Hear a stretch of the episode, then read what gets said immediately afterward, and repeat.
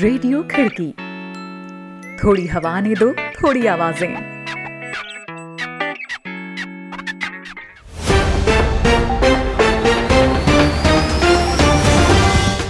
आज है 5 सितंबर, दिन शनिवार। खिड़की इंटरनेशनल बुलेटिन में अभिवादन स्वीकार करें रोहित जोशी का।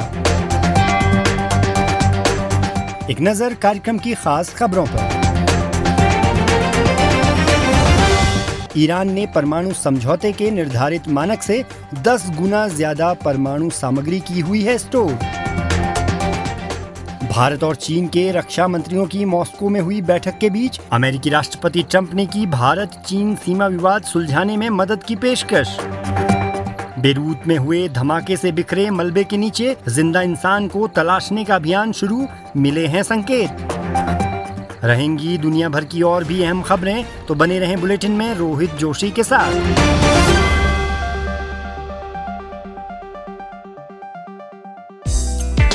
आप सुन रहे हैं खिड़की इंटरनेशनल बुलेटिन, अंतर्राष्ट्रीय खबरों पर विश्वसनीय आवाजें।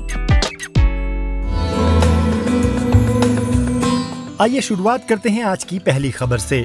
ईरान के परमाणु कार्यक्रम की जांच कर रही संयुक्त राष्ट्र की परमाणु निगरानी एजेंसी आईएईए ने अपनी ताज़ा रिपोर्ट में कहा है कि ईरान लगातार अपने संवर्धित यूरेनियम के भंडार में इजाफा कर रहा है। शुक्रवार को संस्था ने सदस्य देशों को सौंपे एक खुफिया दस्तावेज में इससे जुड़े आंकड़े पेश किए हैं। एक रिपोर्ट सुनते हैं हमारे सहयोगी चंद्रिका से। संयुक्त राष्ट्र की परमाणु निगरानी एजेंसी आईएईए ने बताया है कि ईरान अपने समृद्ध किए गए यूरेनियम का भंडार लगातार बढ़ा रहा है, जो कि दुनिया के कई देशों के साथ 2015 में हुए परमाणु समझौते के तहत तय सीमा का उल्लंघन है।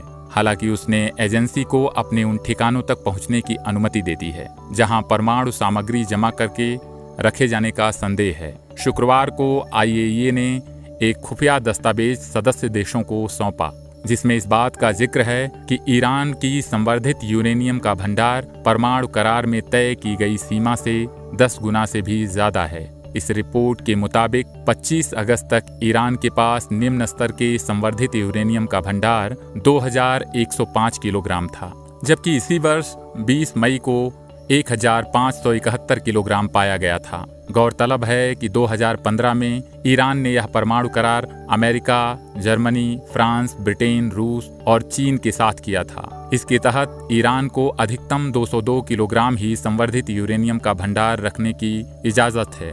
एजेंसी ने यह भी बताया है कि ईरान के संवर्धित किए गए यूरेनियम का शुद्धता स्तर 4.5 है, जो कि समझौते के तहत तय सीमा 3.67 से ज़्यादा है। हालांकि रिपोर्ट में हैवी वाटर के भंडार के कम होने की बात कही गई है। अमेरिका में बाराक ओबामा के राष्ट्रपति रहते हुए परमाणु समझौते में यह भी प्रावधान था कि अगर ईरान अपने परमाणु कार्यक्रम पर लगाम लगाता है तो उसे अंतर्राष्ट्रीय बिरादरी से कई तरह की आर्थिक सहूलियतें दी जाएंगी। वहीं 2018 में डोनाल्ड ट्रंप ने यह कहते हुए एक तरफा तरीके से अमेरिका को करार से बाहर खींच लिया था कि इसे फिर से नई शर्तों के साथ लागू करने की जरूरत है।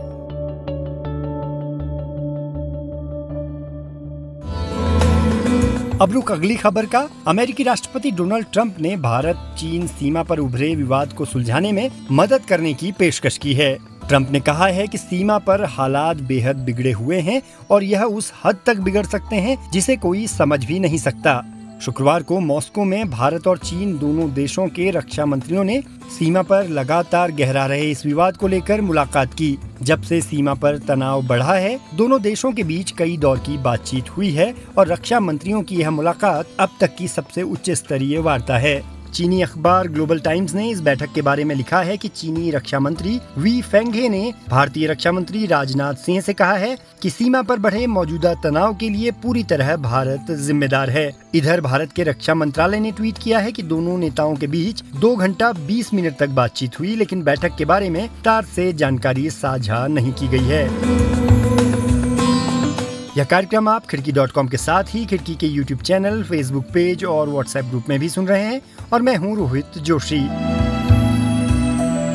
अब अगली खबर के लिए रुख करते हैं पूर्वी भूमध्य सागर का, जहां ग्रीस और तुर्की के बीच चल रहा विवाद दोनों देशों के नेताओं की बयानबाजी से फिर से ताज़ा हो गया है। नाटो की ओर से बातचीत को बढ़ाने के प्रयासों को परे रख दोनों देशों के नेताओं के तल्ख बयान जारी हैं। ग्रीक प्रधानमंत्री कीरियाकोस मित्सोताकिस ने शुक्रवार को कहा कि उनका देश बातचीत में तभी जाएगा जब तुर्की की ओर से उकसाना बंद नहीं हो जाता। उन्होंने एक मीटिंग के दौरान कहा, हमारा देश चाहता है कि अंतर्राष्ट्रीय कानूनों के आधार पर पूर्वी भूमध्य सागर की सीमाओं का निर्धारण किया जाए, लेकिन कोई किसी को डरा धमका कर यह नहीं करा सकता। इससे पहले तुर्की के राष्ट्रपति रेसेप तैयप एर्दोगन ने यूरोपीय यूनियन के देशों पर ग्रीस को चारे की तरह इस्तेमाल करने के आरोप लगाए थे। दोनों देशों के बीच बयानबाजी का यह युद्ध पिछले महीने से जारी है। तुर्की की ओर से पूर्वी भूमध्य सागर के एक विवादित इलाके में ईंधन खोजने के मकसद से एक जहाज भेजा गया था। इस इलाके को ग्रीस अपना मानता है और उसे तुर्की के इस अभियान पर एतराज है। अब रुक अगली खबर का। अमेरिका में centre for disease control and prevention यानी CDC ने सभी राज्यों से कहा है कि कोरोना वायरस के तैयार किए गए टीके को 1 नवंबर से बांटने के लिए तैयारी करें। बता दें कि इसके ठीक 2 दिन बाद ही यानी 3 नवंबर को अमेरिकी राष्ट्रपति पद के चुनाव का मतदान होना है। बताया जा रहा है कि टीके के वितरण के लिए चुनी गई तारीख के राजनीतिक मायने हैं, क्योंकि दुनिया में कोविड-19 से सबसे ज्यादा प्रभावित अमेरिका में मौजूदा राष्ट्रपति डोनाल्ड ट्रंप फिर से चुना जाना चाहते हैं। कोरोना के टीके को जारी करने में की जा रही इस जल्दबाजी पर स्वास्थ्य क्षेत्र के विशेषज्ञों ने गहरी चिंता जताई है। उनका कहना है कि चुनावी लाभ के लिए वैश्विक मानक का उल्लंघन कर ऐसा किया जा रहा है। CDC के निदेशक रॉबर्ट रेडफील्ड ने 27 अगस्त को सभी राज्यों के गवर्नरों को एक चिट्ठी लिखकर कहा है कि टीके बांटने के लिए मैककिसन कॉरपोरेशन राज्यों से अनुमति मांगेगा। इसी कंपनी से CDC ने पूरे अमेरिका में टीका बांटने का करार किया है। इधर पिछले महीने भयानक विस्फोट का हादसा झेले बेरूत में बचाव दल के कार्यकर्ताओं ने एक इमारत के मलबे को हटाने का काम शुरू किया है, जिसके नीचे किसी के जिंदा होने के संकेत मिले हैं। चिली की एक रेस्क्यू टीम ने कहा था कि मलबे के नीचे उसे किसी के दिल के धड़कने के संकेत मिले हैं। इसके बाद से बचाव अभियान शुरू कर दिया गया था। शुक्रवार को इस इमारत के मलबे में एक छेद किया गया और लंबी छड़ी के जरिए 360 डिग्री एंगल कैमरा को छेद के सहारे मलबे के अंदर डाला गया। हालांकि इस जगह पर किसी भी इंसान के होने के निशान कैमरे में दर्ज नहीं हुए हैं। इससे पहले चिली की रेस्क्यू टीम जब एक स्कैनिंग मशीन के जरिए इस इमारत में स्कैनिंग कर रही थी तो उसने इमारत के ग्राउंड फ्लोर के पास किसी के दिल के धड़कने और सांस लेने की आवाज को दर्ज किया। टीम का मानना है कि यह शायद एक बच्चे की मौजूदगी के संकेत हैं। अब तक टीम को कामयाबी नहीं मिली है, लेकिन खोज अभियान जारी है। अब एक नजर दुनिया भर में कोरोना संक्रमण पर। वर्ल्डोमीटर्स.info की वेबसाइट के मुताबिक दुनिया भर में कोरोना संक्रमण की तादाद 2,67,95,701 पहुँच गई है। अब तक कुल मौतों का आंकड़ा 8,78,963 दर्ज किया गया है और 1,89,07,047 लोगों को सुरक्षित बचाया जा सका है। यहाँ बताए गए सारे आंकड़े वर्ल्डोमीटर्स.info से लिए गए हैं। तो दोस्तों, आज का यह इंटरनेशनल बुलेटिन आपको कैसा लगा, इस बारे में ज़रूर कमेंट करें। आप जिस भी प्लेटफॉर्म पर खिड़की को सुन रहे हैं, लाइक और शेयर करना ना भूलें। खिड़की के यूट्यूब चैनल को भी सब्सक्राइब कर लें और बेल आइकन टैप कर लें ताकि हर अपडेट आपको मिलती रहे। अभी के लिए रोहित जोशी को दीजिए इजाज़त। कल फिर होगी मुलाकात। आप जहाँ चाहे हमें सुन सकते हैं, खिड़की.com के साथ ही खिड़की के यूट्यूब चैनल और फेसबुक पेज पर भी। नमस्कार।